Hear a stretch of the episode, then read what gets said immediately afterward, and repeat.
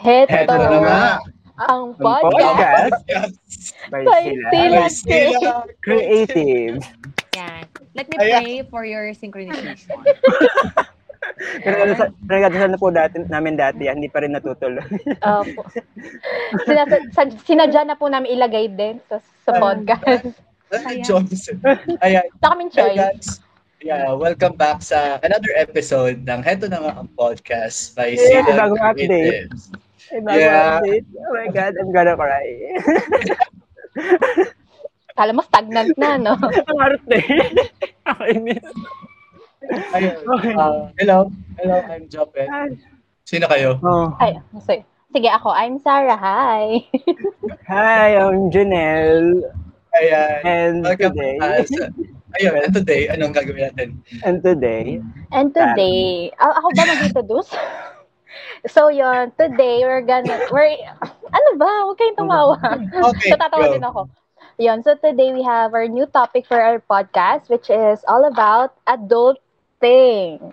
So, Ayun, and kami, oh, yun, sige, sige, Yeah, go. this episode is very ano special kasi hindi mas lang special pa sa silag, bongbong na may kiss. oh, hindi lang team silag or silag member yung kasama natin. Dahil Nag-improve na yung ano namin, guest. podcast. Yeah. Well, improve. So, Ayan, now may guest na kami. Yan, may guest na kami and we would like to introduce to you Ate Jen Villapando or Jennifer. Jennifer with an E, in short, Jennifer with Jen with a H. Yeah, yeah. Yeah. Jen. Hi, everyone. Wow. So, yan. Hi, si Ate every Jen. three. Kasi tatlo tayo. Tatlo Ay, kayo. wa- Ayan. Yan. So, Ate Jen is one of our well, one of our nasa na Why sa church. Ours. so, she is a campus missionary at ENC Lipa and yon, in-invite namin siya sa podcast na para medyo level up naman tayo. so, Yeah, yeah. So, yeah. Ayan. So, Ate hindi, Jen. hindi nila gusto mag-level up. Gusto lang talaga nila ng ano, gusto lang talaga nila may kausap. Ayan. So, one Mm. yeah. Oo, kasi wala na rin kwenta yung mga kausap namin dito most of the time. So, Pero so, guest kami. So, happy ako sa mga nakikinig ng podcast ng Silag na natiis nyo na walang kwenta yung mga pinag Oh, yeah. Ate, bumati ka po muna sa aming mga guys. Kasi wala kaming tawag sa mga listeners eh. Sa, sa mga guys. Oh, yeah. Gusto ko tawagan sila Silagers. Silagers. Sila Flyers.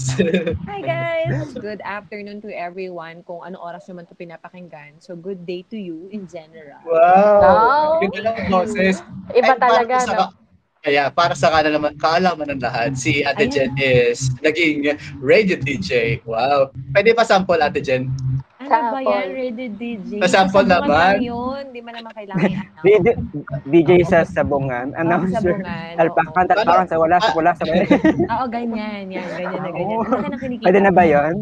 Paano mag paano mag paano mag-intro si Miss Jen? Yan. Sa- so sa- sa DJ. before, um, just to give a context to everyone, when I was still a student, uh, I decided, may nag-invite sa akin, parang nagiging guest ko yung yung yung may-ari ng radio station na to sa mga events ko. So I am doing events for almost like eight eight years. Oo. Then and then right after nan, nagiging guest ko yung may-ari ng isang radio station. And then in-invite niya ako. Walang application, basta pagdating ko doon, in-invite lang ako. Akala ko guest ako. Tapos nagulat ako na regular pala ako doon. And then, ayun. Oo, ganun Oh kalaki God. yung favor. Napansin niya na, ang daldal Mhm. nito, kailangan ko to. Ganun. ganun. Okay, So, sample. Ate pa sample naman.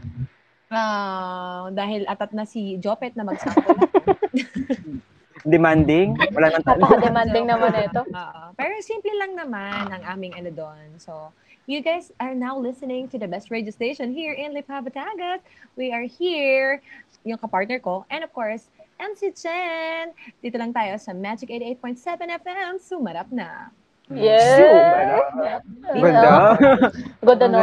Day before. Mapatext ako na ano, sa number, ipapabati yung mga kamag-anak. Ayun, oo. Madalas kami mambate, eh, pero marami message din ako doon dati. Hinihintay Oh. ko. pa. Diba? May, pa, may pabating ganun eh. Oo, diba? kaya hindi ka natanggap noon, Junelo, nag-apply ka. Kasi Oh, ako yung kinuha. Ay kaya pala. Ikaw pala yung sumira sa aking mga pangarap. So yun, kinuha po nila ang kanilang a mortal enemy sa podcast. So, alam niyo na yan. So, ito lang yung gagawin natin, guys. Natawa na Oh. naman. Lalabasan lang tayo ng sama ng loob. Yan. Since adulting nga, bakit nga ba si Ate, Ate Jen yung, yung gines natin sa topic na adulting? Alam na. Oh, Joke lang. Jopet. Charot. Hindi na- actually, hindi mo kang hindi mo kang adult si ate ah. Mukhang Oo. ano siya. Mukhang toddler. Joke lang. Mukhang, mukhang teenager, mga ka-age lang namin. Wow. Oo. May youthful energy pa din. Nox naman. Bakit kaya adulting yung napili nating topic, Sarah? Ayun. Ano ba? Feeling ko kasi ano, we're in that stage of life na parang we're ano, we're curious. We're curious. Ano tayo bata? Sorry. Hindi para kumbaga we're ano, we wanted to learn, kumbaga.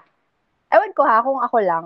Pero sa gantong age kasi parang nagwa-wonder ako kung ano ba talaga yung ano, essence ng adulting, parang ganyan. What comes next, parang ganon. Mawa-wonder mo na lang kung ano pang pangyayari. Kasi ngayon pala parang nararamdaman niya na ng paunti-unti, di ba? So, coming from the adults na hindi naman in a negative connotation, kumbaga, is, yun, I think we can learn a lot from them. Yeah. So, yun. Kaya, Yeah. we're in the adulting. Parang Yeah. ano, Bigyan ng hustisya, bakit ako gines dito?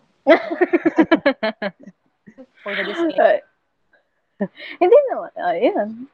And parang kung sa story nga, parang prologue siya sa new chapter ng life natin. Kasi Yes, na tayo oo. sa papunta, patransition na tayo sa adulthood. Parang gano'n. Sin, though malayo pa naman siya, medj. Oh, kumbaga nasa transition, parang ganon. Yeah. Ang hirap mag-adjust sa transition, di ba, minsan? So, yon. So, that's why adulting it comes. Ayan. So, ate, so ate Jen, kamusta naman ang pagiging adult? Like by number brand, may adult plus plus plus pa. Ano eh, um, actually, uh, nung nalaman ko that I, I am invited in this podcast, I'm really excited. Pero, since then, ang alam ko talaga nung unang topic is like the other thing. Pero, nung nalaman ko kanina adulting, sabi ko, ah, kaya pala, kaya pala, nagsa-sentiment ako lately ng adulting ano season ko, no, ng mga ganyan. Since, Mm. I, I'm turning um I'm turning talagang officially adulthood na kasi late 20s ko eh. So indeed it's really something na talaga mapapa-sentiment ka, mapapa-moment ka talaga. Ayun. And for me ha, adulting is something that hindi natin mapipigilan unless um unless the True. very reason bakit ka mapipigilan is because ganon, di ba? Ganon. Kaya hindi ka maka- Oh yeah, hindi umabot. Hindi ma- so, umabot doon sa point na yon. Pero all in all, everybody will go there. Doon lagi yung papunta nating lahat. Something na hindi natin mapipigilan. Mm, true. We can uh, all, we can have our different responses how to get into that season. So, ako, for me, ah, ah, um, siguro siya sa mga bagay na natutunan ko nung simula nung nang pumasok na yung 20s ko na edad. Ilan taon na ba ngayon yung mga colleges? Like 20 to 20s. 20 Yes, ate. 20s din. And like 20 to 24, mga ganyan ngayon yung mga estudyante. And oo, nagbago din yung sistema ng pag-aaral ngayon eh. Dati pag 20 ka, graduate ka na ng college. Considered Sana all. Charot. Oo, 'di ba? Considered graduate ka na. Pero all in all, for me, tinamaan ako ng adulting, wala pa akong 18 eh. Oo, maaga.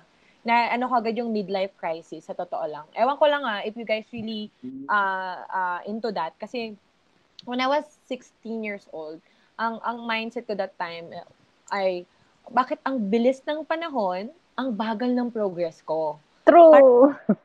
di pantay. Bakit bakit parang ang dami ng progress tapos ang trigger ko pa ay ay, ay nako-compare ko yung buhay ko sa mga nakikita ko um people around me and the social media and everything. So talagang na-trigger lalo yung adulting or midlife crisis ano ko moment ko. Sabi ko, ba't ganun? May mga ganito palang moment. I don't know about you guys, ha, if you can relate with me with that. Ha. Pero I think lahat talaga dumadaan sa ganun. And uh, adulting is something na feeling natin kapag nag-edad ka na ng ganito, ganyan, ah, ito yung adulting. Kasi we we we see it as for me, adulting is something na hindi mo mapapaghandaan, hindi mo maano kasi kagaya ng mga nakikilala ko, experiences. They're very young, they're very, they're student, but the way the the way they think, the way they they ano perceive life, um for me sobrang adult na ng mind nila, ang mature na. Mm. So there is something din talaga na, na parang I'm not an expert here, I'm not a psychologist or something. I'm di rin ako ano sa I'm bookish person. Siguro something that I would like to impart lang here is what what paano natutunan ko? In a way there's guidance on that. Pero 'di ba, why not prevention is better than cure. Learn from my mistakes and then at the same time uh, learn from the experience of others. You don't have to experience everything for you to understand everything. Diba? Mm, true. You can learn from one another, di ba? So, for me, yon as an adult, sobrang funny ng mga moment na yon, ng mga time na nag-meet halfway ako na, bakit ang hirap makisabay sa pacing ng buhay? Eh, samantalang I'm doing my part naman. Pero parang laging kulang. Parang, Mm, parang hindi ako makahabol, hindi ako makasabay. Pero nung naintindihan ko na there are things that I cannot control, especially the time, nung inaccept and in-embrace ko na siya, na o nga no, hindi ko pala talaga kayang i-control yung mga ganong bagay. Doon ako napat, na, napakalma ng konti na, ah, okay. So may mga bagay pala ako na hindi ko dapat ipinipilit at ginigiit sa aking time, on my time frame, on my own ways. Kasi hindi ko nga control yun eh, di ba? Like for example, the way other people react, ito yung intention mo, pero iba ang take nila. So may mga Mm. process ka na hindi mo na talaga kayang hawakan. For example, uy, huwag kang magalit. Hindi mo pwedeng sabihin sa ibang tao. I-emotion nila yun eh. You have to respect that. ba So, all in all, ayun, mga bagay, mga little things na talagang akala mo dati something lang na pwedeng mag so, ano, parang palagpasin lang. Pero sa totoo lang, every little things, meron siyang purpose. Why is it all happening to us? And bakit din Yeah. tayo nagkaroon ng midlife crisis, di ba? Una-una sa lahat, nakita na natin yung bigger picture ng mundo. Na Mm. ako, ang inintindi ko lang paano ang baon, paano ako makaka-graduate, paano ako makakaano, makaka makakalagpas sa araw na to, mata- matatapos ang project, ma- makukuha yung ah, 2.0 dahil alam ko gift na yun sa mga colleges, sa mga estudyante, 'di ba? Kung 1 ang inyong pinakamataas. Pero kung 5, syempre yung iba, different grading system. So, nung time na lumabas ka na doon, lalo na yung third year and fourth year college, grabe, dyan na yun mag strike eh. Na parang, wait lang, the reality, gagraduate na ako. People are expecting from me. Ah, Mm. May trabaho ako. Nandun ka sa point na yun na parang, wait lang, estudyante pa ako ngayon, pero nag-advance na yung utak ko. Yan, dyan napapasok yung mga sunod-sunod na mga ano, na-overwhelm ka na. Mm. O, doon ko nakita yung importansya ng you have to accept the reality, that time, that na hindi mo kayang kontrolin. At at the same time, the, the, na kailangan, hindi mo alam lahat ng bagay sa mundo. Ayun. Isa yun sa mga, Yeah. it's a, to learn and unlearn things. Yes. Alam, So- alam. Fun, yun. Siguro so isa yun ate. yung strike sa akin ng mga unang season ng aking ah, adulting period. Mhm. Wow. So ate, may question ako. Nox, may question. Kaya ayoko na ano. Joke lang. Yeah. Ikaw. ano, how was the transition to you? Kasi ako, ika, ano, point of view ko lang. Kapag kasi nasa transition kang point, parang you're vulnerable as a person. Kasi you're kind of confused. Parang gano'n. You're, you're weighing things kung nasang stage ka ba ng life. So, sa sa'yo, Ate Jen, how was your transition, kumbaga? Ah, never an easy thing. Wala, wala namang transition na madali, di ba? Sipin mo na lang yung maglipat ka ng gamit mo mula sa kwarto puntang sala. Laging may effort, laging may pawis. Isa pa yun sa dapat mong i-embrace na truth and reality. Or at least, may frustrations. Kasi doon na tayo straight eh, when we cannot accept things. Ah, especially pag meron na tayong prefer na mga setup. Ah, ito yung prefer kong setup ito yung prefer kong gustong mangyari. Di ba kasi, di ba, we have idealistic mind na Yeah, Especially we're exactly. living- uh, we are very aware na parang, ah, nangyari to sa buhay niya. I think mangyayari yan sa buhay ko. Kiniklaim mo yung mga mga destiny ng other people na gusto mo ring mangyari sa buhay mo. Why not? It's inspiring. Yet, you have to understand na we have different journey. We have different way of coping up, ganyan. And you have to respect your uniqueness when it comes to that. Yun kasi yung na-invalid nating mga ano eh, uh, hindi lang kabataan, pero bilang tao, ini-invalid natin yung uniqueness ng ng ng story ng buhay natin. Na, Mm. ay wait lang, ginawa ginawa niya, bakit hindi ako naging ganon? Sorry, pero there's always a better way. There's the best way. Ito yung plan mo, pero oh, there's always a best way to to get into that. So, you have to be aware that transition is not easy and you need to adapt yung mga bagay Mm. na you have to adapt the, the situation.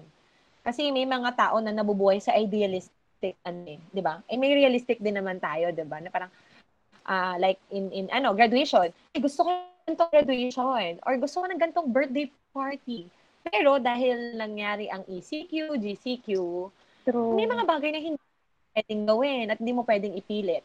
Or meron kayong summer getaway ng mga friends mo. Ito yung plano namin eh. Pero ang nangyari, hindi yun ang nangyari. So, instead of um, nagiging hard ka sa sarili mo, na, pina- yung parang ginigigil mo yung sarili mo na, dapat ganito, dapat ganyan. I think you better, you better uh, stop disappointing yourself. Stop putting your, your, your, your, your um, expectation to the things that can disappoint you. So, doon ka na lang sa, sa, sa mga bagay na alam mong pangrealidad din. Importante din na nag-out of the box tayo. Yun yung sa mga inahangaan ko sa inyo mga estudyante ngayon eh. You guys really, really playful, experimenting a lot of things. Sobrang hanga ako. Ang grabe yung lakas ng loob nyo. And comparing to our generation, ah, uh, our generation is somewhat, uh, kung saan tayo safe, doon tayo. Doon kung saan tayo sigurado, doon tayo. Pero kayo, you guys love to experiment. And doon ko na-realize na, wa- wa- walang masama mag-think out of the box. Pero, do not compromise your priorities. Mm, Yun pa rin. Do not compromise your priorities. Kasi, if the priorities is clear, you you have the clarity in your mind, ah, okay, inuno ko to. Ay, yes ko to. Ay, wait lang. Bago ako mag-yes dito, pag-iisipan kong mabuti. Kasi, you know your priorities eh. Hindi ka basta tatalon into a transition na alam mo namang hindi pa pala oras. Kasi, Sarah, Jopet, and Junel, uh, life is about timing. Everything is about timing. Yeah. No matter how good intention you have, no matter how how beautiful plans you have in your mind, but the question is the timing. Is it the right time to do it? Mm. Uh, is it Yes. really what what what ito ba talaga yung gusto kong gawin? Ito ba talaga yung pinapagawa sa akin? O baka iginigiit ko lang yung sarili ko na namang timing. Ayan. And that frustration na naman tayo again. So, di ba? So, Oo. time natin, minsan mag-pause dyan and ask yourself, is it the right time to do this? Hindi ba nako-compromise yung priorities ko dito? 'Di ba? So, kung nako-compromise siya, you have to think about that tran- that kind of transition. So, natutunan ko na lang din to after na ng mga marami kong mistakes. Ayan. So, it's not bad to experiment and uh, think out of the box. Pero please don't compromise your priorities. Yes. If this will compromise your family, your studies, um, yourself and your mental health, your, your welfare, guys, please think twice, ten times before you guys jump to something na alam nyo naman na, na mararating nyo naman siya. Kaso lang, the question is, is it the right time? Mm. Yun. Ang ganda, ang ganda ng, ano, the right timing. Kasi, usually po sa generation na parang, people are rushing. Ako, guilty ako dito. Pili ko dapat may ginagawa na ako. Pero yun, kanya-kanya naman siguro ding path to take then kanya-kanyang time to bloom. Katulad sa startup, charot. Kay drama. Yes. Marami Yeah. makukuha ng mga ganyan. Totoo yun, di ba? Tsaka, what's meant to be are meant to be. What's Yeah. meant to happen. Hindi kailangan igiit ang mga bagay. Kung ang mangyayari din lang naman ay buhay mo na ang kapalit, ay wait lang, Mm. di ba? Little steps Yeah. really help you bring to where you gonna, you, you, where God destined you to be. Yeah. Yeah. that. Kaya kasi naman doon sa big steps. Pero grabe naman yung mga naapektuhan sa'yo, di ba? Mm. Unless si God sabi na mag-big steps ka, di ba? So, you will never go wrong so that you're obeying going through the process, di ba? Yeah, the process. Enjoy Yeah. the season. Yeah, Enjoy the season. Oo. Yan yung out nating lahat, di ba? Tara, That's what we are missing. The enjoyment of the season. That, that so sobrang gusto nating marating yung marat, gusto nating marating in, in in the future. Kailangan magawin ko to, kailangan magawa to. Tapos, pag Mm. nakarating dun sa sa destination mo, ano, ha- haggard ka na, super Mm. wala energy, wala ka ng ano. Kasi na-miss out mo na yung major purpose. Bakit ka pinadaan ni, dun, ni Lord sa ganong process? Mm. God wants you to savor the moment. Tapos na naman yung relasyon mo sa mga tao na na-encounter mo. Ano na lang ba? Na-compromise mo na ba si ganito, si ganyan? Yung mga mahal mo sa buhay. Narating mo nga yung kumpay mo ang tanong, worth it ba? Worth it ba na i-sacrifice yung mga tao sa paligid? Yeah. Relasyon. The, the experiences, di ba? Ang sarap Yeah. na darat Ah, Lord, ang galing lang nung memories ko. Wala akong natatandaan na na-compromise yung pagkabata ko, pagkadalaga ko. Uh, all I know is just, I enjoyed everything. I enjoyed every moment. Mm-mm. Lahat na nagmamadali, madalas kasi nga nagkakamali. Kasi Sa nga, dado pa. oo, nasa, tatamaan yung hinlalaki. Ang sakit kaya, Ah. ano? True. Tsaka ano, not all And- seasons naman is flowery din Mm. or good. May mga Yeah. seasons din talaga na ano, ma- mahirap talaga realistically. Mm. Pero yun, enjoy mo pa din. Yeah, and uh, sabi nga din nila, we shouldn't look for the outcome lagi. We should Mm. appreciate the process, di ba? Yeah. Totoo. The Ayan. process is important talaga, Jope. Mm. Kasi pag hindi ka dumaan sa proseso, parang isipin mo yun, no? gusto mo mag number 5 pero hindi ka pa dumadaan sa number 1, 2, 3. Mm. Diba? Parang siyang ano, being steward of what God have entrusted to us. Ah, you want, gusto mo mapagkatiwalaan sa million-million na blessings, pero hindi ka mapagkatiwalaan sa piso, di ba? So, Mm-mm. I think, better start from small. Yung may mga ganun eh. May, naalala ko yung isang kwento ng friend ko. Sabi niya, gusto kong mag- makatulong sa mga mahihirap. Lord, payamanin mo ako, payamanin mo ako.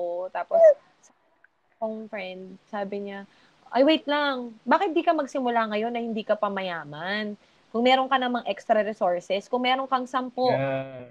kaya mo namang i-keep yung isa na lang, 'di ba? Ipamigay mo yung siyam. Sabi ko, oo nga no. That really echoes to me na Mm. No. have to be steward in little things. So we can be entrusted with much. Ah, yeah. Be grateful. Yeah. Good, 'di ba? May value pala ang piso. Kaya Mm. True. oo, you can never go wrong starting with little. Mm. Mm. Kasi sa malalakihan agad, 'di ba? I Business- think ganun, mm-mm. I think ganun yung dati yung mindset ko eh. Because ang laki ng goals mo sa future, parang you're trying to seek that agad, para kumbaga. Pero Yeah. minsan, kailangan Yes. mo munang dumaan sa piso-piso para magkaroon ka ng Ah. 1,000, di ba? Yeah. Yun. Oo, ano. Nice. That's a nice, ano. Yeah. It's like this, like, kala nyo lang siguro that's, that the podcast from Silag is, ito lang to, ganito lang to. Pero you know what, time will come. Magugulat na kayo na meron pala tong impact to someone out there that listen to this. Be Wow. faithful. Yes. At ano yung mga notions mo nung bata ka pa na dinibunk mo nung nag-adulting ka na? Ano mga, mga may mga iniwan parang gano'n. Na, ay, ganito pala yon Ah, hindi pala to ganito. Ganon. Ang dami, sobra. As in, talagang uh, life is about unlearning things, mga bagay na hindi mo naman na talaga kailangan na bitbitin, lalabang tumatanda ka. Alam mo yon kasi ako I understand, pag nakakita ko ng mga bagay, ba, bumibili sila ng mga bagay na hindi importante. Kasi dumadaan talaga tayo doon eh, sa ganon. You have to understand that. Hindi ako magulang, hindi pa ako parent or anything, pero ah may, may, ang trabaho ko para kasing parenting. Para na rin siyang parenting.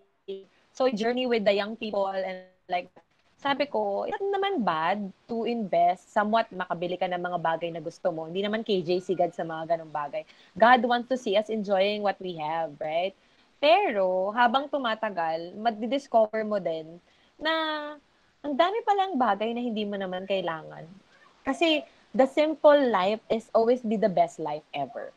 Oo. Kasi, uh, if you gonna think about it, bawat kabataan, they, they, they wanted, meron silang mga little prayers. Tayo may mga little Mm-mm. prayers. Babae, gusto nila, "Ah, gusto ko maging princess, gusto ko ng hair, new clothes, new, a lot of things. And then sa mga men naman, ay gusto ko mag-collect ng mga ganitong items, gusto ko ng mga ganitong laruan, gusto ko ng mga makabili ng mga ano sa games ko, online, ganyan. So marami, maraming bagay. Kasi for us, it is something that nagpapasaya sa atin, 'di ba? Sino ba naman yung aayaw dun sa mga bagay na nagpapasaya sa atin, 'di ba? Pero later on, you will realize the importance of investing to what really matters most. And yun yung mga bagay na parang alam mo yun yung buhay paakit ka ng paakit sa bundok, 'di ba? Kayo ba nakakita kayo ng bundok, Jopet and Sarah? And even Yes. Ano, Yeah. nakakit sa bundok. Pero kung mapapansin nyo sa pag-akyat sa bundok, ang funny, hindi mo marami kang bagay na hindi naman kailangan sa pag-akyat. 'Di ba? Mm. Ng mga babae, may ang mga Yeah. babae mahilig dito. Mahilig sa ganito yung mga babae. Um, maganda ng labis kesa kulang. Ayan, yung mga ganyang kasabihan. Ay, Tumaganda oo. na tayo. Dami tayong bitbit. Ah, Sorry naman. Halina't magdala ng mga bagay na hindi natin kailangan. Para sigurado kasi ang ano namin. mga babae as in talaga parang safety first. Pansinin nyo, akala nyo ang laman ng bag ng babae puro makeup. Hindi lang yon May dala, din, Oo. may dala din kaming mga mighty band, ganyan. May gamot din kami. Ganyan. Wow, ano? So, Doraemon? Hindi, para sigurado. In case. Oo, totoo Ah. yan. Ako, date with Sarah. At kung kayo may mga kapatid na babae, you know that. You will definitely witness that. Pero, sabi ko nga sa inyo kanina, lesson ko is pag-akyat ng bundok. Ma ng bundok, mapapansin mo, marami kang mga bagay na hindi mo naman talaga kailangan. Pag-akyat mo, ah, kung da- kung dati may dala kang mga makeup makeup, pag umakyat ka wala nang mga ganon. Hindi mo kailangan ng mga pang curler, hindi mo kailangan ng mga ng mga pang mukbang, 'di ba? Ang kailangan mo lang doon tubig, ah kailangan mo lang ng pang survival na food and everything. And same thing as true with our life. Na the more na tumatanda ka, mas marami kang nare-realize na hindi ko pala kailangan ng mga branded na ganto. Hindi naman pala kailangan nakikipag hindi naman pala nakakamatay. Lalo na nung nag-pandemic. Super Mm. Atin tong lahat ng pandemic na to. As in, kaya pala naman natin, pati nga pagligo eh, hindi pala tayo mamamatay nang kung hindi naman tayo maliligo, di ba? Pero kung work from home ka, studying from home ka, maligo ka, o ano ka, kahit di tayo maligo, di ba? Hindi natin kailangan ng mga brand new na clothes, sapatos. Yeah. Hindi mo kailangan na, napansin nyo, hindi naman natin kailangan pala mag-milk tea every day. Dati parang milk tea is life, sangyup is life. Hindi Kaya naman nga po. So, it's just uh, talagang ano lang, uh, awakening to every one of us that there's a lot of things na kaya lang natin sinasabi na kailangan natin kasi we insist to have it. We, we are the one who's insisting it. Mm, yeah. Yeah. Yung pro, buong picture ng buhay, hindi naman, as in, kumain ka dyan, kainin mo yung cravings mo in, in a proper way, hindi naman pala kailangan and mas, I think you better invest to your health, you and you better invest to your ano kasi if you cannot afford a good health, sana you can afford a bad health. Hospitalization, mga ganyan, 'di ba? So, that's uh, awakening for for me ex ano actually personally. So, I think 'yon. Ang dami daming notions talaga Sarah as in na ang dami ko talagang hanggang nabubuhay ako, marami pala akong dapat malaman. I should be open on that. Na Mm. even and I have to learn from them. I have I need also to learn from different ages, matanda, bata, and of course, yung yung yung ano, yung mga parents. Sobrang importante pa talaga ng words nila na Mm, true ate. pa. So, I think that's one of my ano, one of my ano din, isa pa yun sa mga na talagang natutunan ko and na-found ko ngayong adulting season ko. Really honor your parents. Talaga. You will never go True. Nung una, I, I take them as, ano ba tong magulang kong to? Ang dami Yeah. daming ganap, hindi naman nila ako naiintindihan and everything. Pero, nung na-realize ko, habang tumatanda ko, wala namang pinayo na masama ang magulang ko. Magulang ko. Parang gigil na gigil at ako, ako asar na asar ako. Pero kung titingnan ko, pakikinggan ko ulit yung mga sinabi nila, wala namang masama na sinabi sila tungkol na kasasama ko. So, minsan we take them as an enemy. So, pag sa utak mo, enemy mo ang tingin mo sa kanila at kukontrahin ka nila, yun na yung laging tatakbo sa utak mo. Kahit magsalita sila ng maayos, Na parang minsan laging sinasabi mo, sana magbago na sila. Hindi mo pala alam na ang tunay palang dapat baguhin ay yung ikaw muna. And everything else will follow. Kasi alam mo yon paano kung halimbawa yung tao sa paligid mo nagbabago na pala, pero dahil hindi nagbabago yung mindset mo, nahirapan na rin tal- tuloy ma- pumasok doon yung tamang way ng ano na, ah, nagbabago na pala sila, ako pala yung hindi nagbabago. Yeah. Yeah. Oh. Kaya you have to always yourself before deal it with yourself first bago ka mag-deal sa labas. Kasi True. battles always starts from the inside. Side. I love this talk. Re- refreshing. Punong-puno ng wisdom. Grabe. Eh, Kaya, kaya ate dyan, ikaw inano namin. yeah. Eh, hindi, hindi ko naman siguro masasagot to without your your question. Sobrang ano din siya. Parang naisip ko, sa kaya nagagaling yung mga tanong nila na doon? like every day? Why not? No? The way. Don't let a day na hindi kayo nakakapag-reflect. I believe that every single Yeah. have a lesson to learn. And parang, halimbawa, kung nakikipag-usap lang kayo sa mga friends nyo, like you're chatting, you're messaging, don't let a day na walang sense. Mauubos lang yung araw nyo na walang sense. Even, minsan nag-uusap kami about K-pop ng mga friends ko, K-drama. Ooh. Don't wanna miss a day na parang, okay, wait lang. I- We talk about so much K-drama and ano, what we've learned. What we've learned about about these things, di ba? Ako, for me, even in K-dramas, I learned a lot. I, I, I, I, rather invest in something that I will learn Mm. than, Yeah. oh, pasaya lang ako pero ang babaw. Alam mo, masaya pero temporary lang. Find something. Yeah. Yeah, sobrang helpful din ng mga mga tao na pagsasabihan natin. I mean, yung mga tao na nagiging instrument para makapag-reflect tayo. Yeah. Parang, okay, parang reflectan lang tayo ng mga pinagdadaanan sa buhay. Diba? Accountability. The account. Yeah. oh. keep those kind of friends. I really have those kind of friends. Ah, talagang I have friends na ito sa adulting part, guys. Hindi nyo lahat kailangan maging friends. Hindi Yeah. Yeah. Exactly. nyo kailangan lahat i-earn ang approval. Hindi nyo lahat kailangan na, ay wait lang, bakit di niya ako gusto? Ganyan. It's not your fault. Yeah. Your Mm. fault. Okay? Never blame yourself that the people don't Yeah. like. Never blame yourself if the if yung standard mo hindi pumasa sa ibang tao. Kasi Yeah. Um, it's not your fault. Uh, may kanya-kanya tayong upbringing, may kanya-kanya tayong uh, coping up, and way how to live our life. So, hanap ka ng mga tao na na hindi mo lang kapareho ng gusto. Pero yung mga tao Yeah. na in front of you, i-correct ka. Yung mga tao na, uy, Yeah. mahal kita, kaya kailangan mong marinig to. Yung alam mo na masakit, pero alam mong healing yung magiging resulta. Kaya kanya Yeah. nabihan ganun. It's because that person don't want you to compromise your life. Yeah. O, wag kayong, wag kang humanap ng taong lagi na lang, tama yan, oo nga, ganun. Yeah. Oo. Laging okay lang. Puro sol-sol. So, don't, don't, ano, uh, find those people who, who love Yeah. to correct you and also want to celebrate your wins. Hindi Yeah. negative lang, no? Kumbaga, sobrang, yung, yung alam yung walang insecurity kayo sa isa na, it's how toxic, Yeah. Uh, avoid those, hindi naman avoid, pero learn how to manage lang to talk to them. Don't cancel them. Mm-mm. Yeah. Ano, parang alam mo lang na, alam mo lang na toxic ka na nga, tapos mag, ah, ano ka, mag-invest ka pa ng mga taong toxic din. So, sa Mm. to, to find those people na alam mo na pag alam mong ah, ah, hindi healthy yung ano mo, season mo, bibigyan ka ng time na, o sige, mag-ano ka muna, mag-me time ka muna, reflect, and do your, Yeah. Huminga ka muna. Hindi ka sasabayan dun sa init ng ulo mo, and Mm. sa mga ano mo, 'di ba? Pero in a way, hindi na nila papayagan na may na na may ma-compromise ka na kailangan na talagang sabihin, kailangan na nilang sabihin. So, be with those kind of people. That's very important. Hindi mo kailangan ng madami. Just Yeah. what I call them covenant friends.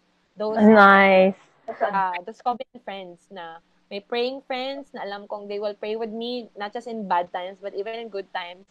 Kakamustahin ako kapag halimbawang ah meron ako hindi okay or minsan sasabihin ako na Jen, ba't mo pinost pinost to? I think it's not ano, not uh, good for you to post this. Maybe it's sensitive, insensitive in the thing. Yung kaya kong mapapareflect talaga ako. Tapos pag kinorek ako, hindi masakit. Kasi alam ko, tiwala ako sa tao na to na this person loves me. That's why this person is correcting me. Yun. Yeah. Yeah. True yun. Yeah. Oo, ang gandang Actually, meron din ako, yun, meron din akong friend, Hi, Yeah. Lawrence. yeah, meron akong friend na parang almost every night magkausap kami and we talk about how life with God is so good, di ba? Ayun, sobrang ano lang talaga. Yun, accountability rin. And Mm. yung security, grabe. Ayun. True.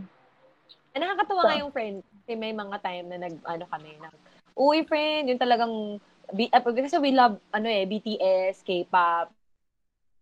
Isipin mo, no, ilang taon na kami, pero it's not too late to, to, ano, fangirling with them. Mm, yeah. Pero, pag may mga time na nakikita ko siya na nakikipagsabayan siya dun sa mga, parang minsan mag-post ng rant kasi inano yung BTS, ganito, ganyan. Doon ko na siya yung message na parang sa, kanya, ah, we, we, we like, ah, we are, nagpa-fandom tayo, pero at the end of the day, hindi tayo yung mga klase ng fandom na to the point na i-worship na natin yung mga pinapangirling natin. Yeah. We still go back to our first love, which is God, di ba? Those kind of, ano, yung meron kang cambio na kaibigan na pag Na, alam ops. mo na, na tayo, sobra na tayo yata dito. So, yes, we can, uh, we can admire uh, some, ano, mga, ano, pero at the end of the day, sana wag natin i-compromise pa rin talaga yung mga mahalagang bagay. And, i-compromise din yung relasyon nyo bilang magkaibigan. Mag-aaway, pero walang bitawan. Oo. Yeah. So, pag naninang walang balikan ng kandi. oh, no to disposable relationship. We are after Yeah. non-disposable relationship. Yeah. love Yeah. it. Yeah. Ganun nun. No to Yeah. disposable friendship, di ba?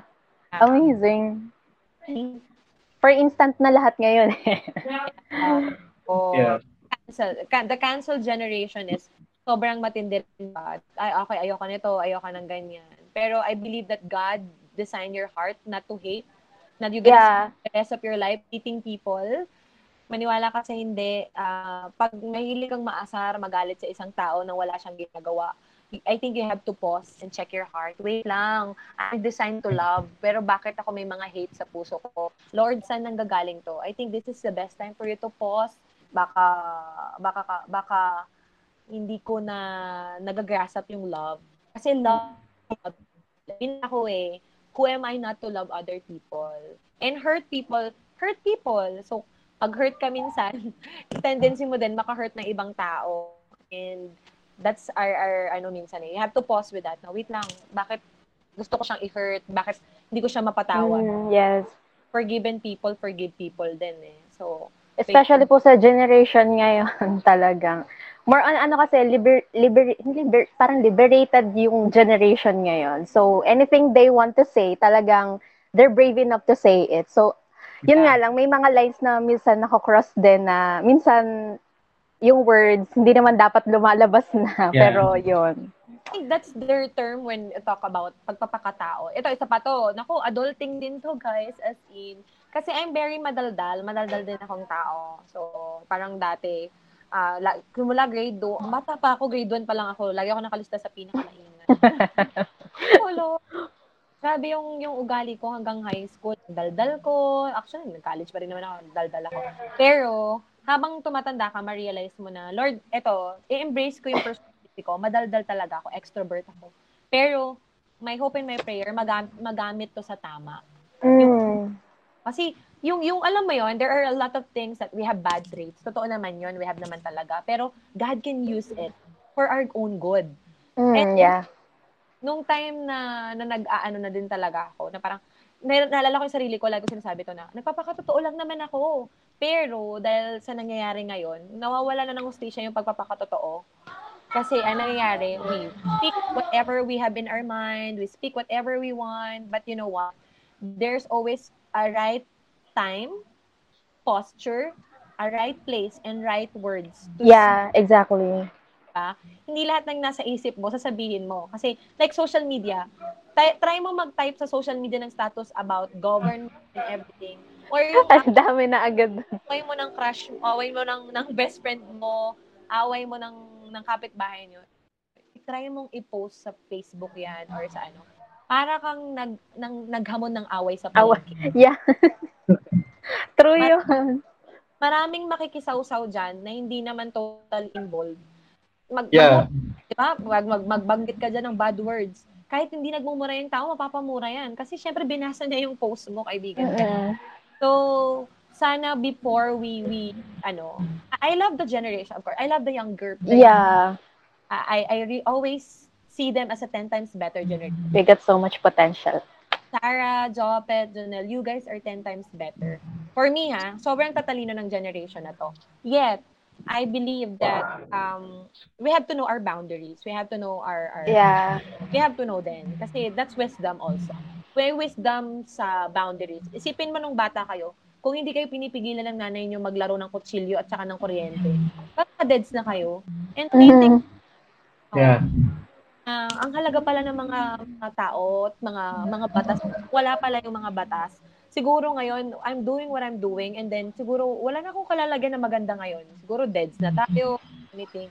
So we have to respect the authority that God put it in our place. Hindi naman tayo naglagay sa kanila dyan. Whether you like it or not, may, may tamang taong naglagay dyan sa put. So we have to respect them. And even now, minsan we don't like what, how they eat the best way pa rin is to be united. 'Di ba? Yun pa rin yung pinaka-response eh. And at the same time, yung pagpapakatotoo, uh, your original design is you are oh, you're kung babae ka, you're a princess. If you're uh, uh, you're um, uh, uh, um, uh, lalaki ka, you're a godly man, you're a prince. So kung gusto nyong marat may ma, ma, ma- yung standard na yun, ma-maintain. Act, speak, think like a princess or a prince. Gusto mo ng ganong standard pero ikaw mismo ayaw mong gawin yun, no? Parang ganito, naghanap ka ng love life na, Lord, gusto ko po ng lalaki mamahalin ako, tuturing akong prinsesa. Pero ang how do you treat yourself? Ang turing mo naman Yeah. Exactly. ah, pangit ako, ah, ano ako eh, mura ako, ganyan ako, di ba? So, if you wanted to be treated the way you wanted, hurt yourself. Kahit na hindi deserve na ibang tali mo, treat them like that way. Walang ibang mag pinakamagandang gante sa kapwa, kundi ang kabutihan. At the end of the True. day, is best, uh, your best judge ever.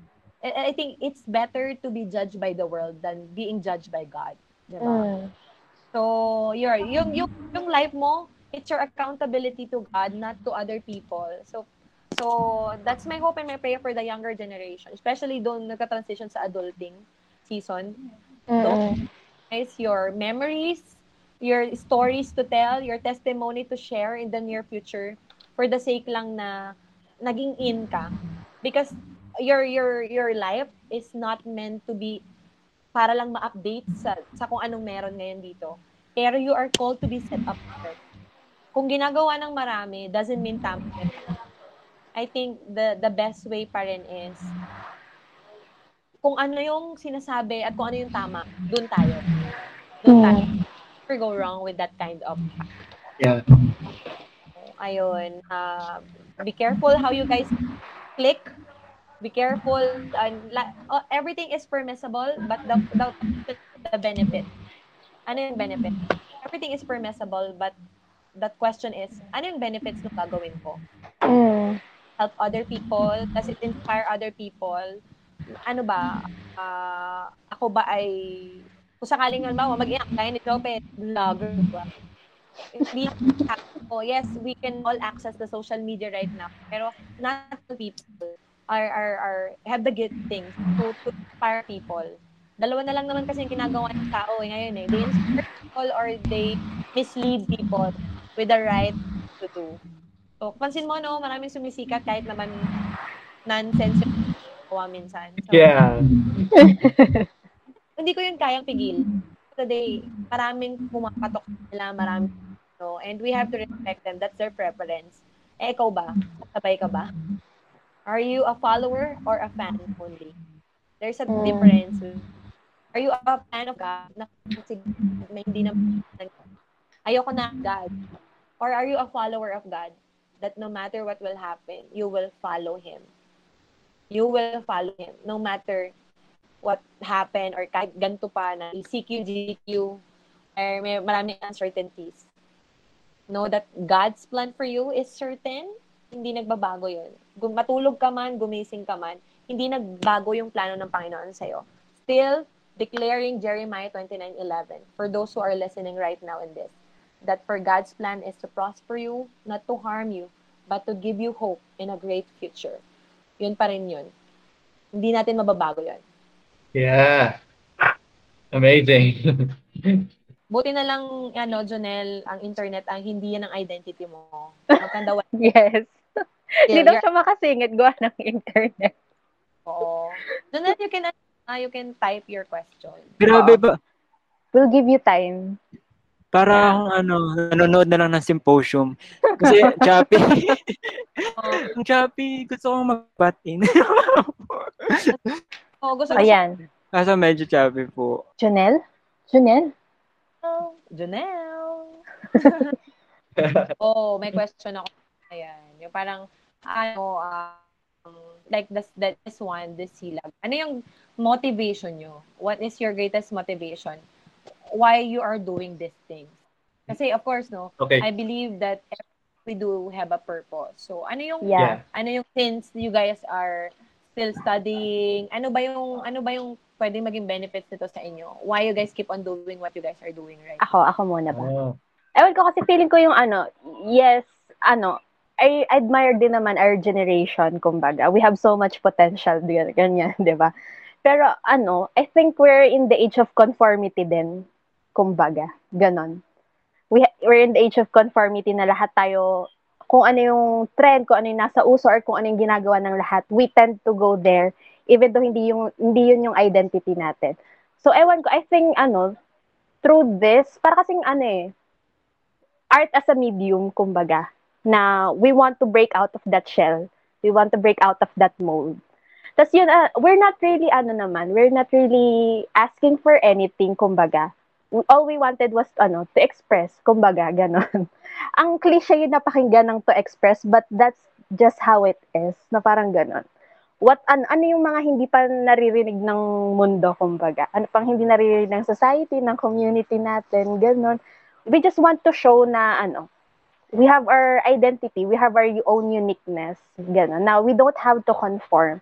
Na pag hindi ka nag-conform, hindi ka ibig sabihin left out. Ganun. Na hindi ka outcast. Ganun. Come on. Yun. So, yun yung sa akin. So, that's why we're doing this. Ah, yeah. Come on, Jopet. Ayun. Actually, ayun, before pa talaga mabuo yung silag is, yan, si Sarah, si Alex, kaklase ko ng senior high. Parang pinaplano na talaga namin. Actually, nung ano, bakasyon, before pa talaga mag-college, sinabi ko rin kay Ate Jen, like, like gusto ko gumawa ng production. And uh, yun nga, nabuo yung silag. And ayun, yung parang lagi ko sinasabi before pa, noon pa. We are not doing this. I mean, kap- kapag sumasali kami sa mga contests, ganun, we are not doing this para manalo. We are doing this para sa experience talaga. Diba? Hindi lahat ng bagay matututunan mo sa school. Maraming bagay na matututunan mo sa labas. And yun nga, lalo na pag nag-pandemic, parang sobrang laking tulong. Kasi, yun, na- nagagawa pa rin namin yung ah yung passion namin dahil sa silag. Ayun. Ah, because of the passion, di ba? Talagang sobrang importante yun eh. Yeah. sa'yo ba Yes po. yun ginagawa? Ako, Janelle, Hindi pa ako nagbabayad ng internet eh. So, okay. okay, ganito. So, ano po yung tanong? okay, what keeps ah, you, uh, you, ano, parang, ano, what, why are you doing what you are doing right now? What keeps you Ah, moving? mm, it's a very hard question, no? wow. That okay. Siguro yung drive lang sa akin to move forward is kasi kailangan. Yun, parang I'm obliged to move forward kahit yun, yun I'm I'm obliged to move forward na lang. Tapos dun dito sa ginagawa namin yung mga podcast, films, actually yung una, hindi naman talaga wala talaga sa isip ko na mag-production, mag-film-film na ganyan. Tapos maya-maya si Jopet nagtanong, marunong kayo mag-edit? Oo, marunong kayo mag-edit. Nag- Nag-film din kami dati. Tapos tapos parang siya yung naging calling sa akin to pursue this the in the the field of film. And parang calling ganon. And ayun, tuloy-tuloy hindi ko in-expect na maging writer ako ng production, which is hindi ko naman Nice. talaga ginagawa dati. Kasi dati direct direct ako ng mga ng mga videos nung high school. So yun nga, in addition pa din, gusto ko kasing kanina pa mag-butt in. Kanina pa, gawa, ng, gawa lang nitong wifi na to, PLDT heist. Heist. Oh, Ah, okay. Kaya pero mo yan. gusto, gusto kong i-butt in talaga is, life is like the app or the game Candy Crush. Wow, naisip mo pa yun. Candy, Yan. Pa- parang Candy Crush, 'di ba yung Candy Mm. Crush, marami siyang levels. Ayun, marami siyang levels and there's a journey. May may sinusundan siyang journey and sa pag sa journey na 'yon, maraming ah, marami ka na encounter na may hirap na levels, merong madaling levels, may hirap na levels. And that's what life is. Merong mga bagay na hindi natin agad nasusolusyonan and may mga bagay na sisiw lang para sa atin yung mga araw na, na nagdadaan. And on that note, um, meron din, eh, on that note, may, kapag na solusyon na natin yung mga bagay, yung mga levels na may hirap, parang nag, ang sarap sa feeling na, na after multiple or series of trials and errors na nag, nagawa mo dun sa level na yon sobrang sarap na feeling na nakamove, makakamove forward ka from that level. And sa Candy Crush din kasi may mga levels na minsan gusto mo pumunta dun sa path na yon or minsan dun naman sa direction na lang. Dun sa isang path may mga promos, prizes, additional prizes. Yung isang path, um, parang dun na yung direction ng iyong level. So parang yung sinasabi sa sa poem ni Robert Frost. Wow. The Road Not Taken. The Taken. Oh, The Road yeah. Not Taken. The Road Not Taken. Oh, yan. Yung the last road that na hindi siya hindi niya tinig that made him regret sa kanyang ano decisions na pwede naman niyang i-take yon and then bumalik tapos pagtuloy patuloy niya yung buhay niya and uh, nakakalimutan natin na i-achieve yung mga opportunities na dumadaan or mag or pahintulutan pahintulot na natin yung sarili natin na buksan yung pinto ng mga opportunities na yon para yun and also yung sa Crush dyan, di ba merong mga um, power ups, 'di ba? Kapag hirap na hirap ka na kailangan ng power ups. Yun naman yung it symbolizes naman na friends, families, ganun. You can use them para mag para malagpasan mo yung level na yun, a certain level ng iyong buhay. And may mga instructions din na kaila, na nag-guide sa iyo kung paano mo matatapos yung level na yun. So yun yung si God na, na nag-guide sa atin kung doon sa journey na yon na ating tinatahak para para sa huli, hindi natin pagsisihan yung mga ginagawa. So, yun. So, that's my part. yeah. I, I, I think your your best way how to express yourself is through what you're doing. I believe naman na hindi naman kayo gumagawa ng isang bagay na hindi naman nyo talaga galing sa puso, di ba? Yeah. And everything. And for now, maybe it's something na, totoo yun, uh, nandun din tayo sa posisyon ng buhay natin na we don't have a choice but to move forward. That's so true. Yeah, yeah, to- Yeah. we have to face that reality. Hindi natin pwedeng i, i ano yon parang wag natin I-disregard. Disregard. Totoo naman talaga eh, kapag hindi ka talaga, whether you like it or not, kailangan mo magtrabaho, pero kahit na alam mong delegado, kailangan lumabas. 'Di ba Kasi wala ka rin kakainin, wala ka rin anin. Mm, yeah. Reality, we have to validate that feeling, we have to validate and acknowledge the truth. Pero, kagaya nga ng sinabi na Junel, there's someone gonna guide us. So, ang tanong lang, sa lahat ng bagay na hindi ka minsan, hindi ka voluntarily, pero you have to do it. Ang tanong, ay, nakanino yung security mo? Mm, Nakanino yung yeah. security mo? Like you are doing what you're doing. Talagang sobrang importante Yeah. na clarify purpose mo, why you are doing what you are doing. Kasi nandun lahat yun eh. Right thinking leads to right living. Kung ano yung or the way how you live your life right now, kasi yun yung thinking mo, yun yung perspective mo. Yun yung yun yung ah, yun ang akala mo sa sarili mong tama, 'di ba? So pero yun din, we have to be very careful.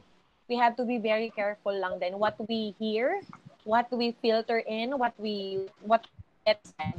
Kasi hindi lahat ng naririnig natin tama, hindi lahat ng nakikita natin tama. So, that's my hope and my prayer na yung sana yung talino ng mga kabataan na filter ng ng tama din na sana hindi pa rin kayo magsawang mag-ask ng gabay kasi whether you like it or not life are meant to share hindi siya pang soluhan lang talaga hindi talaga hindi natin kakayanin ang buhay kung tayo-tayo lang ang solusyon on our own on our own understanding we will fail but through the guidance of the, right people, right community, right people with the same perspective, we can make it. We can make it through.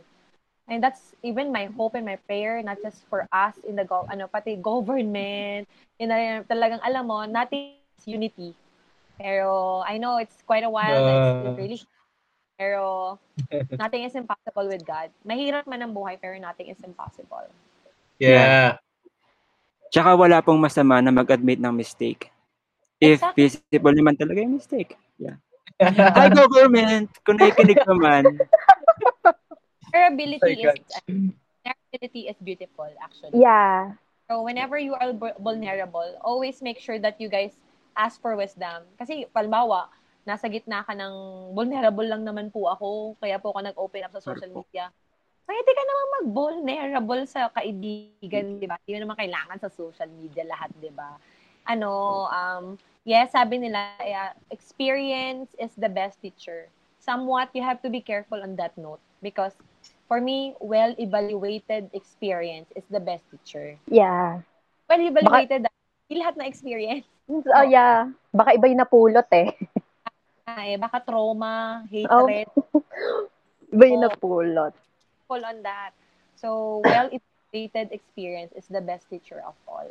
And of course, wala namang iba magtuturo nun kundi si God. If, mm.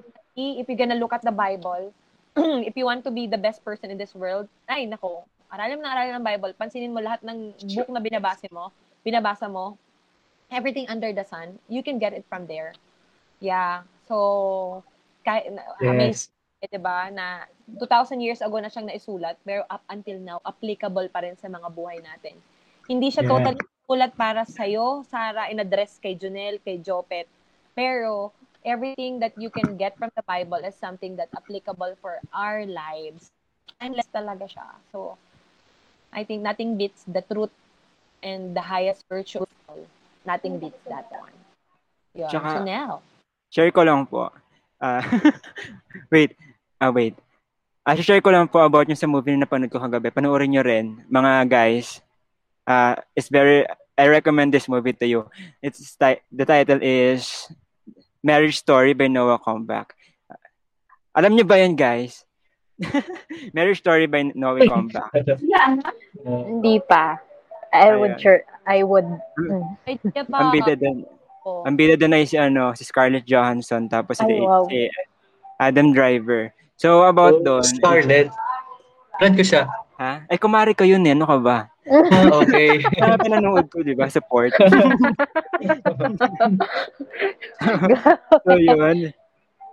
Is, ano, istorya ng, mag, ng mag-asawa na parang yung, na yung, they are both theater actors. Yung isa is a child, eh, a teen prod- prodigy na lumalabas siya sa mga films. Tap, si yun, si, ano, si, si Scarlett Johansson. And si Adam naman is direct, si director siya ng isang theater play.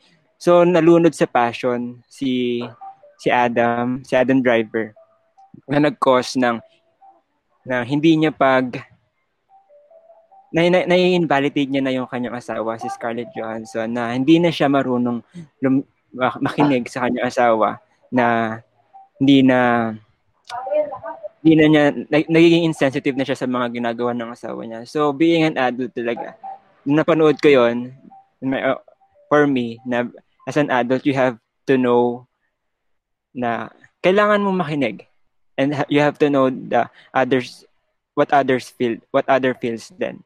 Na kapag na hindi mo kailangan i-validate yung mga feelings nila na kailangan na maging sensitive ka sa mga sa mga nafe-feel ng mga tao na yon. Kasi kapag na-drive ka talaga sa point na hindi hindi mo na alam yung na lunod na lunod ka na sa passion mo, na hindi mo na naiisip yung mga tao sa na nakapaligid sa iyo. Unti-unti unti silang nawawala. Unti-unti silang lumalayo sa iyo. So, and maraming maaapektuhan.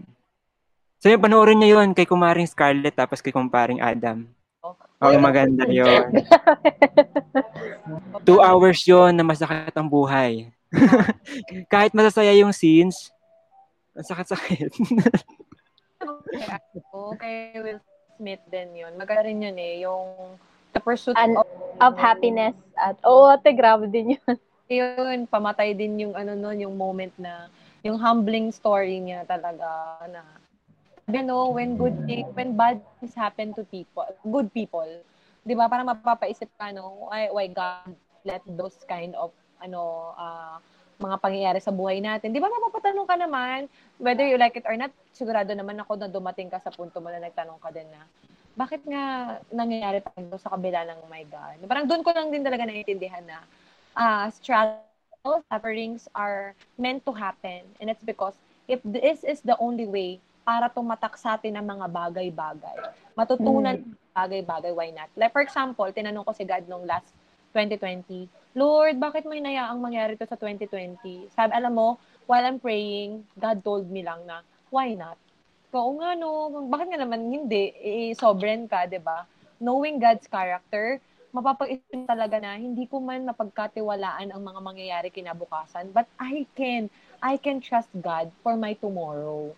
Kasi yun naman ang realidad doon, yung ang labanan naman ng mundo na existence, hindi hindi naman ano eh, hindi naman yung nasagot ang lahat ng tanong mo. Pero ang labanan kasi ng existence natin eh, yung tiwala, kahit na hindi mo naiintindihan mm. ng nangyayari na to. Eh, kasi di ba, ano man life is not meant to understand. Hindi yeah, yeah. Kasi, of God, no one can, that's really a biblical verse in the Bible. And then, our job is just to trust God for who He is.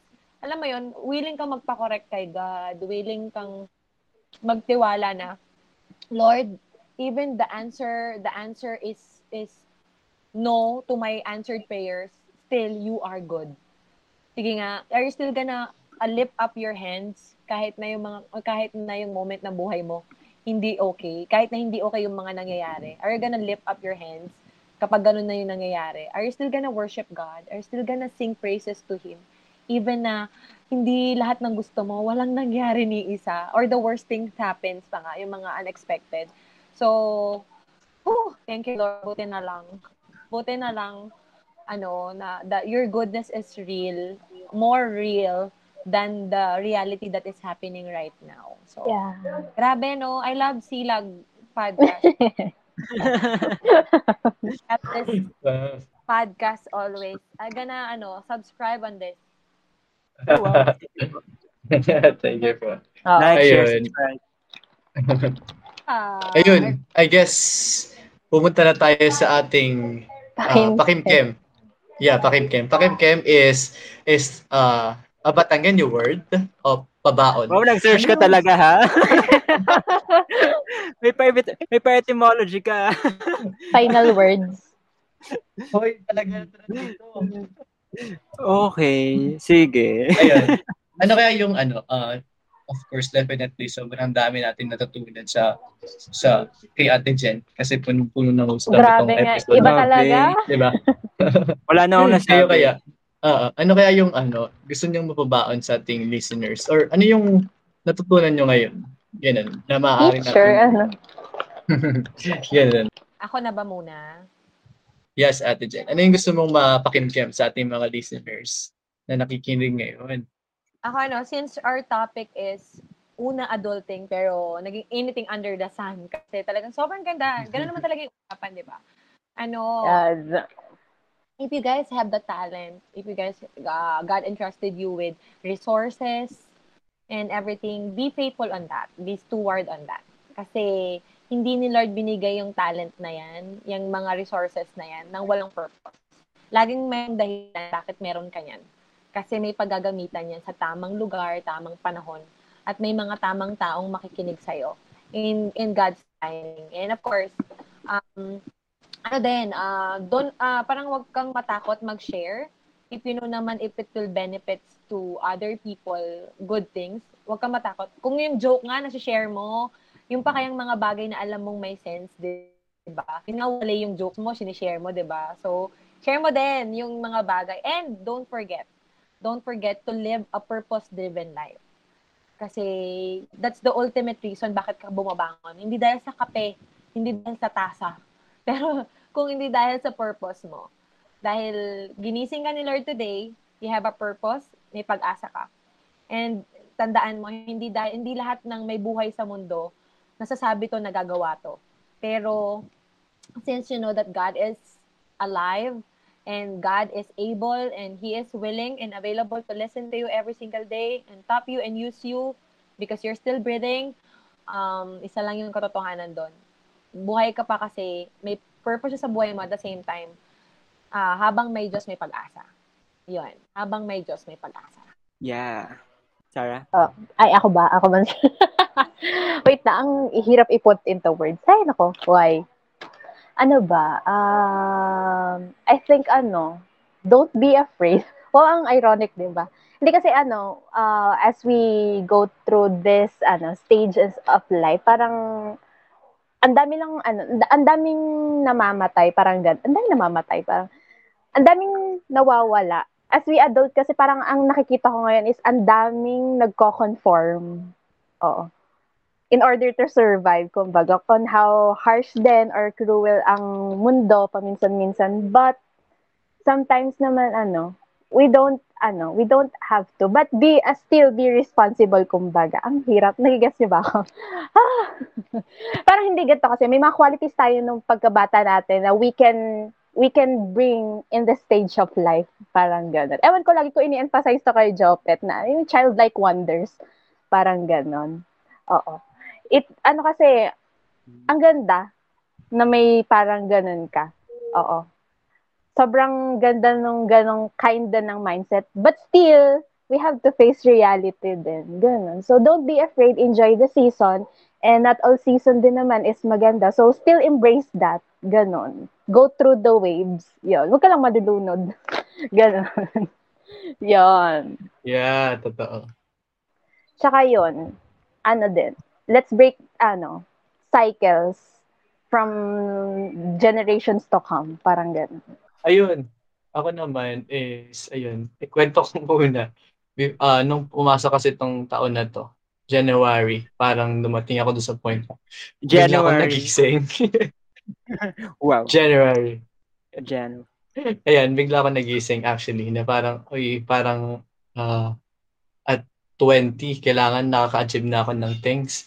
Kailangan uh, ganito na rin ako sa kanya, katulad niya. Kailangan, alam mo yun, kailangan marami ako na-achieve, ganun. But, ayun, uh, a one friend told me, told me, yan, si Kuya Day, sabi niya sa akin, okay lang naman na parang, alam mo yun, uh, okay lang na parang tumingin ka doon sa sa buhay ng iba okay lang. And then gawin mo silang inspiration, ganun. But uh, never compare yourself to them kasi yun nga sinabi kanina na we have different ano uh, path or different uh, na mararanasan sa buhay and uh, ayun okay nga lang na ma, ma ano na ma-inspire sa kanilang kwento and uh, ayun nga wag ka lang sa pressure and ayun and uh, gusto ko lang din iwan yung kanina na parang eh, yun, one friend also told told me this nga na ano, parang you have to enjoy the process. Huwag ka laging tumingin dun sa outcome. Kasi, di ba, every process, dun sa process mo pa lang, ang dami mo nang matututunan before mo pa yung ma- makapunta sa, sa, sa outcome. So, ayun. Okay, sa akin naman, sa, my, my insight about this. Uh, may, may pakimkim, I mean may pakimkim for all the people, for all the guys out there na never suffocate yourself from one space. Ba't kayo tumatawa? Yan. Don't, su- don't suffocate yourself from one on one space. Expand your space. Sa bawat journey mo, maglalaki ng lalaki. Sa bawat araw na dadaan, you'll discover things na hindi mo pa hindi mo pa hindi mo alam na makakaya mo palang gawin. So yun, continue to discover hanggang sa uh, ma-reach mo na talaga yung peak na fulfilled na yung buhay mo. So, oh yeah, tama ba yun? Oh yeah. so yun, sabi nga, sabi nga, di ba, there's, uh, there's no easy way to do things in doing things. So, maghihirap yeah. at maghihirap ka talaga bago pa makamit yung mga bagay na gusto mo.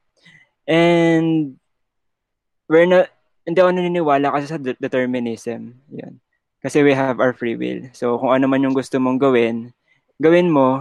But sabi nga ni Ate Jan kanina, dapat hindi siya nagko-compromise sa mga sa sarili mo, yeah. sa mental health mo, sa mga tao mm. na nakapaligid sa iyo, sa relationship yeah. mo sa ibang tao. Yeah. So, yun, live your life. Live your life. Live the life. Live your life. Basta yun. Hirapan na ako. You're in school, maikli lang ang buhay eh, di ba? Mm. Yeah. Saglit lang yung mga season ng buhay natin. Mm. Yeah. Yeah. Best use of time, the quality of the time. Let's spend the rest of our life loving people. Than. Yeah. Yeah. Being kind. Yes.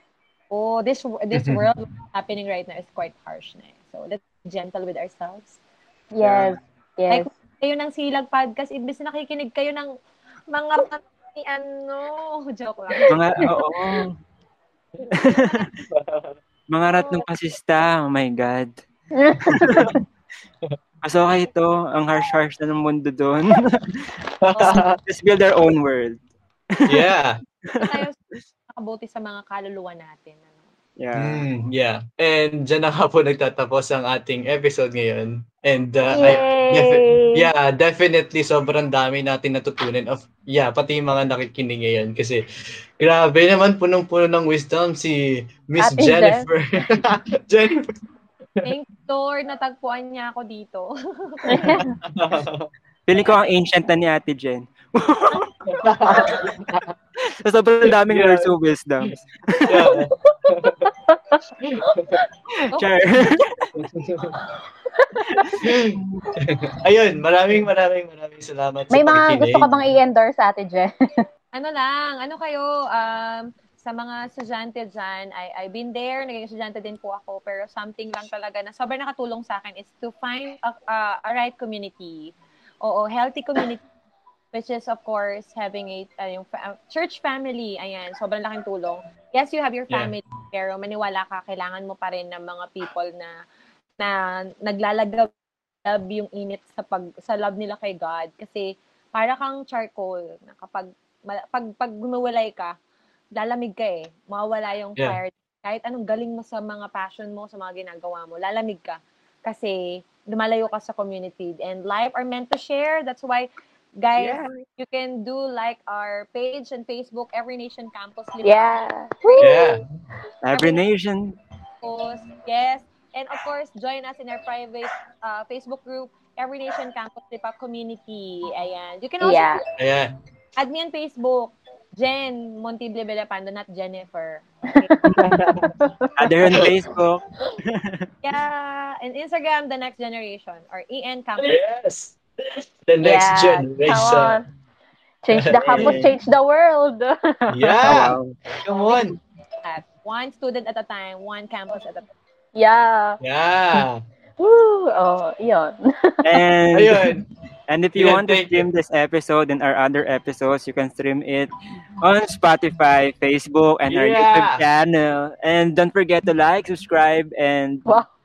Don't like to subscribe and comment on our YouTube YouTube page, Sila Creatives, and our Facebook page, Sila Creatives. Yes. Yeah. And kung gusto kayong, ako yung suggestions kayo maging topic natin, natin for the next episode. Go. Commented now. Yun, thank you so much. Ate Everyone. Jen. Thank And Ate, you. thank Yeah. you, Ate Jen.